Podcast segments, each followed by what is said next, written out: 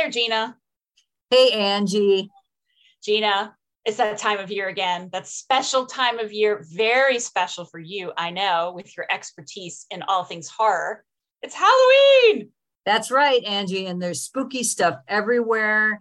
I'm carving pumpkins and roasting pumpkin seeds over here and thinking about ghost stories. And what better time to bring our listeners some spooky, well, not they're they're not all spooky, but some spooky tales of haunting teachers. That's right. Listeners may remember our first Teachers Who Haunt Us episode when we gathered around the campfire with a few dear teacher friends and told stories all about the teachers we've had who have stuck with us, who've haunted us in good ways and maybe not so good ways.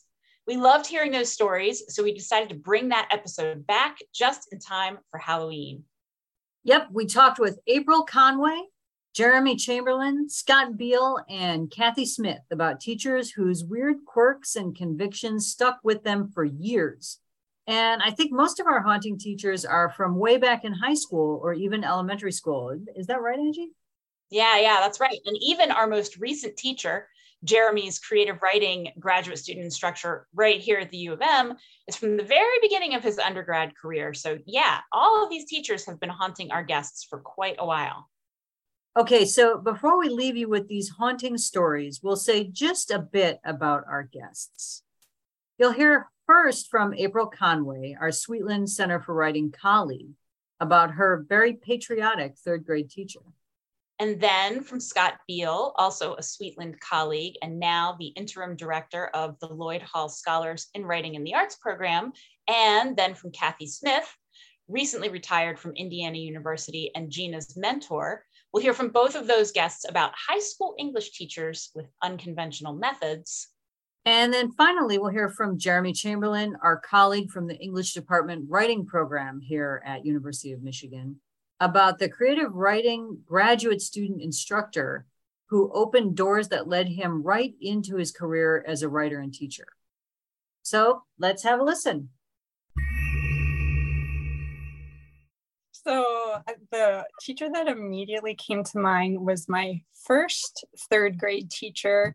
I was placed in her class at the beginning of the year, and she was very patriotic. She always wore like red, white, and blue, lots of red, white, and blue flag stuff in her classroom. Every day we had to sing some type of patriotic song in addition to the Pledge of Allegiance. And I mean, I was only in third grade, but my mom had already um, programmed me to sort of question American patriotism and stuff like that. So I would, I would not sing those songs, and I would not um, I would not do the Pledge of Allegiance. And she despised me. And so, and and just like right away, me and my little nine-year-old self and this like 40, 50 something year old teacher are like at odds with each other. And and then there were so many third graders that they had to hire a new teacher and not surprisingly, I was moved to that new teacher's classroom.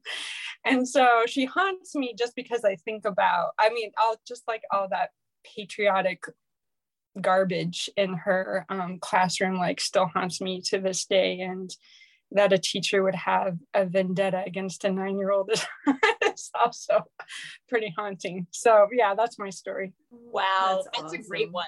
So, was that your first experience with like rebellion and and sort of feeling that kind of conflict with a teacher?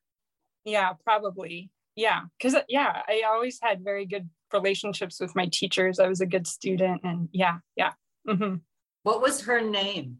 Oh yeah what was her name? That's oh it was probably no that was the next teacher. I was going to say something presidential like mrs adams but that was the teacher i had. So i can't i you know what I guess she doesn't haunt me enough that I remember her name or, or maybe good. Yeah. She who must not be named. Yeah. yeah. Exactly.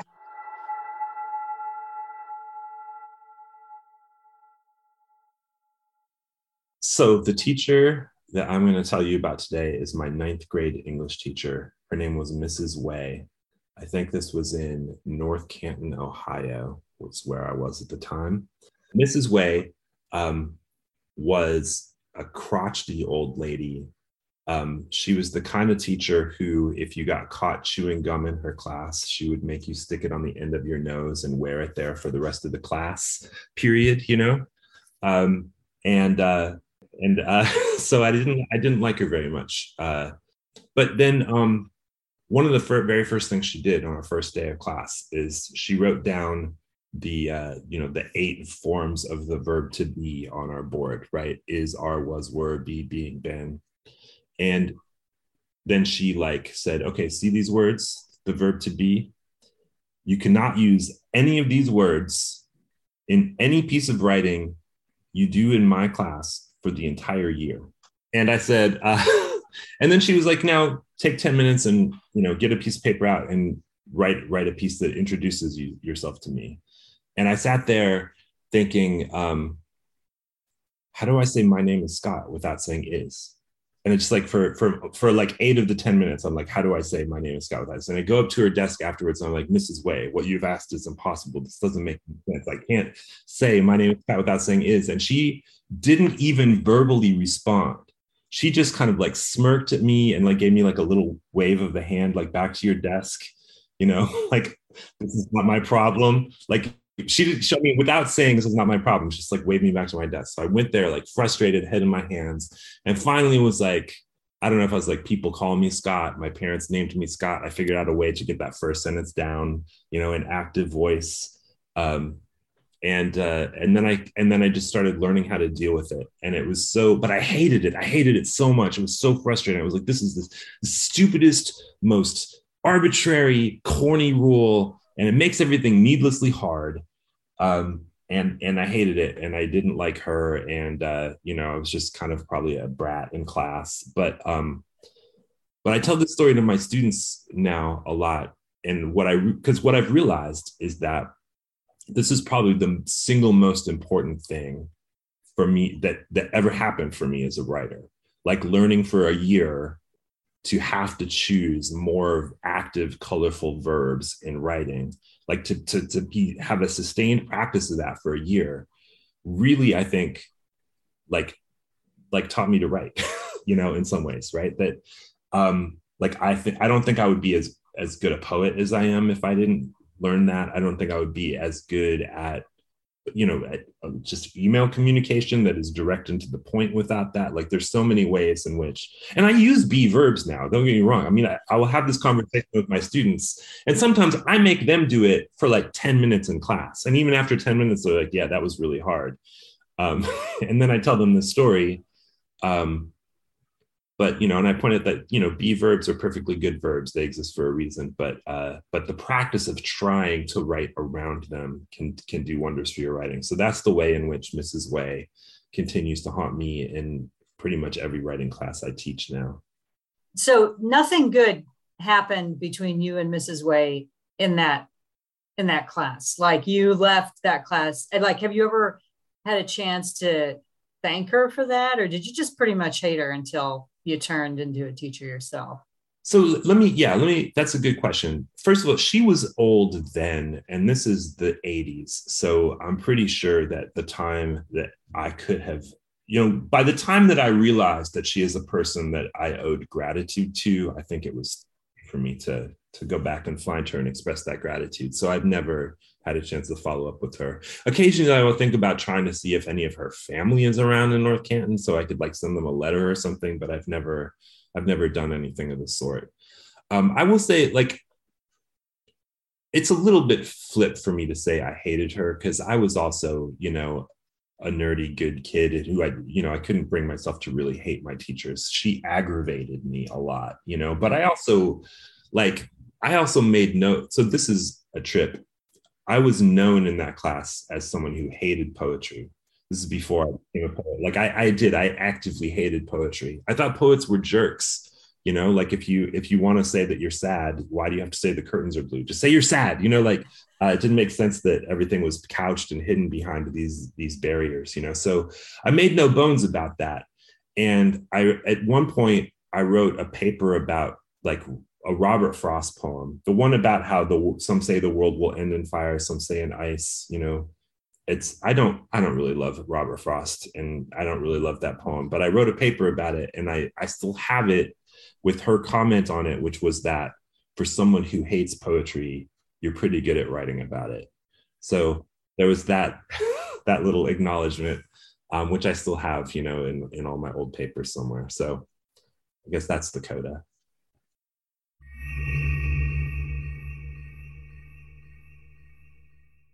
When I was in the ninth grade, I had a teacher named Miss Gelvin. And Miss Gelvin at that time was ancient, but you couldn't put anything over on her. Uh, she was infamous for arranging the desks in a big U, and she stood at the front with her podium, and nobody was allowed up in the front unless she invited them. So when you came into the room, you had to march all the way around the back of the room to your desk she also required us every morning to pull out three sheets of yellow paper and have them on my on her desk, a dictionary, and our CIMs. CIM stood for copy in ink and memorize. And essentially, what that was was uh, during the class, we took notes on our yellow sheets of paper. And then at night, we were to go home and copy them over on white notebook paper and have them ready the next morning for her to inspect before she proceeded with the next lesson. She was a character, but I probably learned more from her than I learned from any other teacher ever. When you did well, she would stand in front of the class, clap her hands, and yell, Mirabile dictu. Well said. so, so, so I often I often think of Miss Galvin, as do many of the. I was just at a class reunion and we were talking about her. Many of us remembered her actually very fondly. What was her subject? English, excuse me. Yes, it was English, and she spent a great deal of time teaching us about uh, uh, what do you call them? Suffixes and prefixes, and how you told the difference and what they meant and how you diagram sentences and how you even i remember she had us we had to scan shakespeare's uh, uh, shakespeare's speech about the quality of mercy is not strained it falleth as a gentle rain upon the place beneath. This impressed me and it i never forgot the difference between gamut and gambit because of her. Awesome. That's a great story. That is. I can see it. I can see the you in the classroom.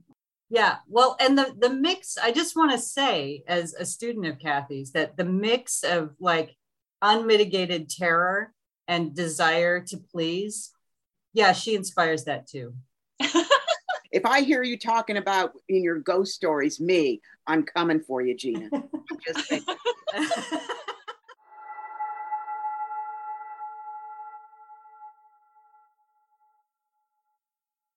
thinking about teachers who haunt me, there are lots of wonderful instructors and not so wonderful ones over the years. I think someone I keep coming back to, especially recently, um, is an instructor I had in undergraduate, um, Michelle Kotler. Actually, did my undergraduate work here at the University of Michigan in the early 90s, and Michelle was an MFA student. And when I applied for college after taking a gap year, I'd applied to a couple of different schools, and in the end, it was down to going to Kenyon, which is a small liberal arts college, and it was uh, coming here to University of Michigan, which is a large in-state school, but had Charles Baxter, who was a writer I deeply admired and always wanted to work with. But after a few months my freshman year, I realized I'd made the wrong decision, that I should have gone to Kenyon. it was too big. I was a number, a UMed ID. I was in these enormous lecture halls. I couldn't find any community. And I went over Thanksgiving and I told my parents, that's it, I'm done. I made a terrible decision. I'm not going back uh, next semester. I'm trying to see if Kenyon will take me in the end. And my parents said, listen, we've already paid tuition this year. Can you please just, you know, hold it out through one semester and then we, will reconvene in the spring and, and, and talk this through. And I said, all right, I agreed to go back after the winter break. And I landed in this class with Michelle Kotler, who's an MFA student, English 223, the intro to creative writing class. And I went in there with a little bit of a chip on my shoulder. I thought I was a writer, thought I knew a lot about writing for an 18 year old. And uh, one day after class, I was kind of grumbling and complaining about how I didn't want to have to be in this introductory class, and most people didn't care about writing, didn't take it seriously. And she said, "Oh, you think we're not doing enough here in this class?" And I said, "Yeah, you know, I, I, I wish we were doing more. It feels like there's a lot of basic stuff." And she said, "All right, how about this? I'm going to double the workload.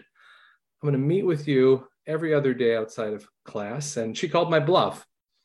And so we, she started doing this extra work with me outside of class, reading the poems I was writing on the side, um, and really cranked up the level of rigor for me in that classroom. So suddenly it became this space where I was feeling challenged instead of just sort of sitting on the sidelines. But I think the real thing that Michelle did for me, which is the reason I ended up completing my Uh, time as an undergraduate here and would later come back and teach here, is that she said, as I complained to her about the size and scope of this place, she said, "Well, the problem is you just haven't met your people yet. You haven't you haven't found your community. And it doesn't matter if there's forty thousand people if you can find fourteen great ones."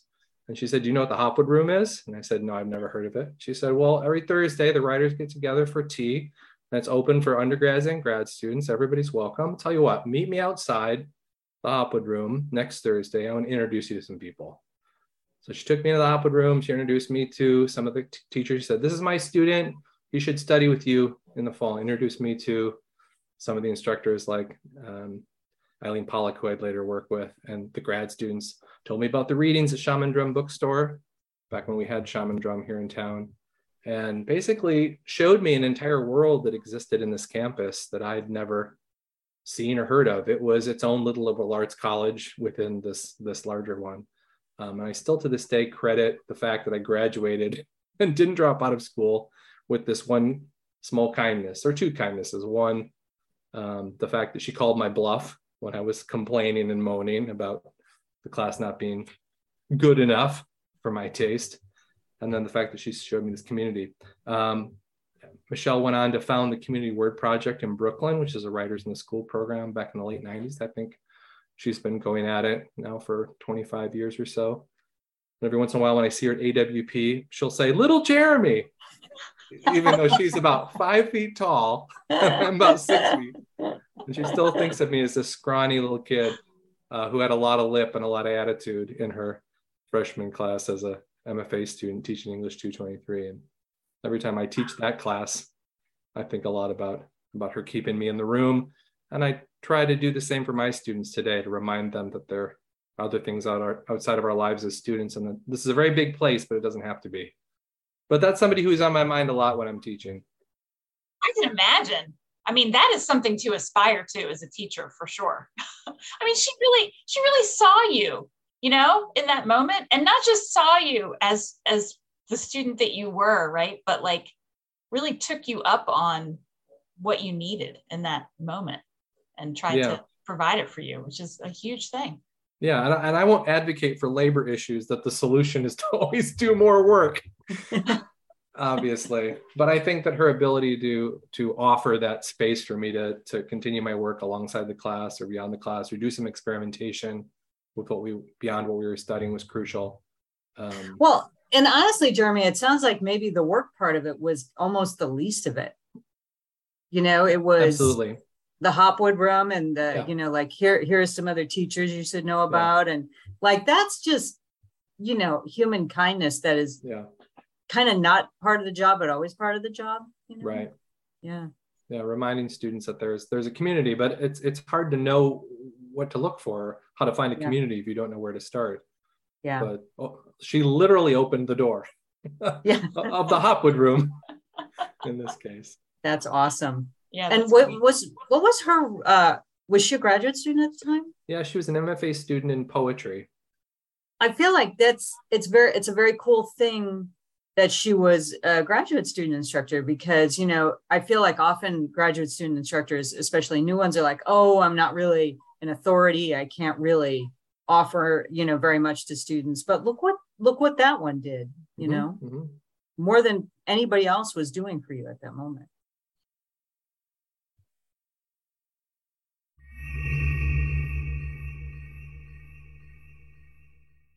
Okay, that's it for this year's episode of Teachers Who Haunt Us. We hope you've enjoyed these stories as much as we have. And to all of you, our listeners, we wish you a very happy Halloween.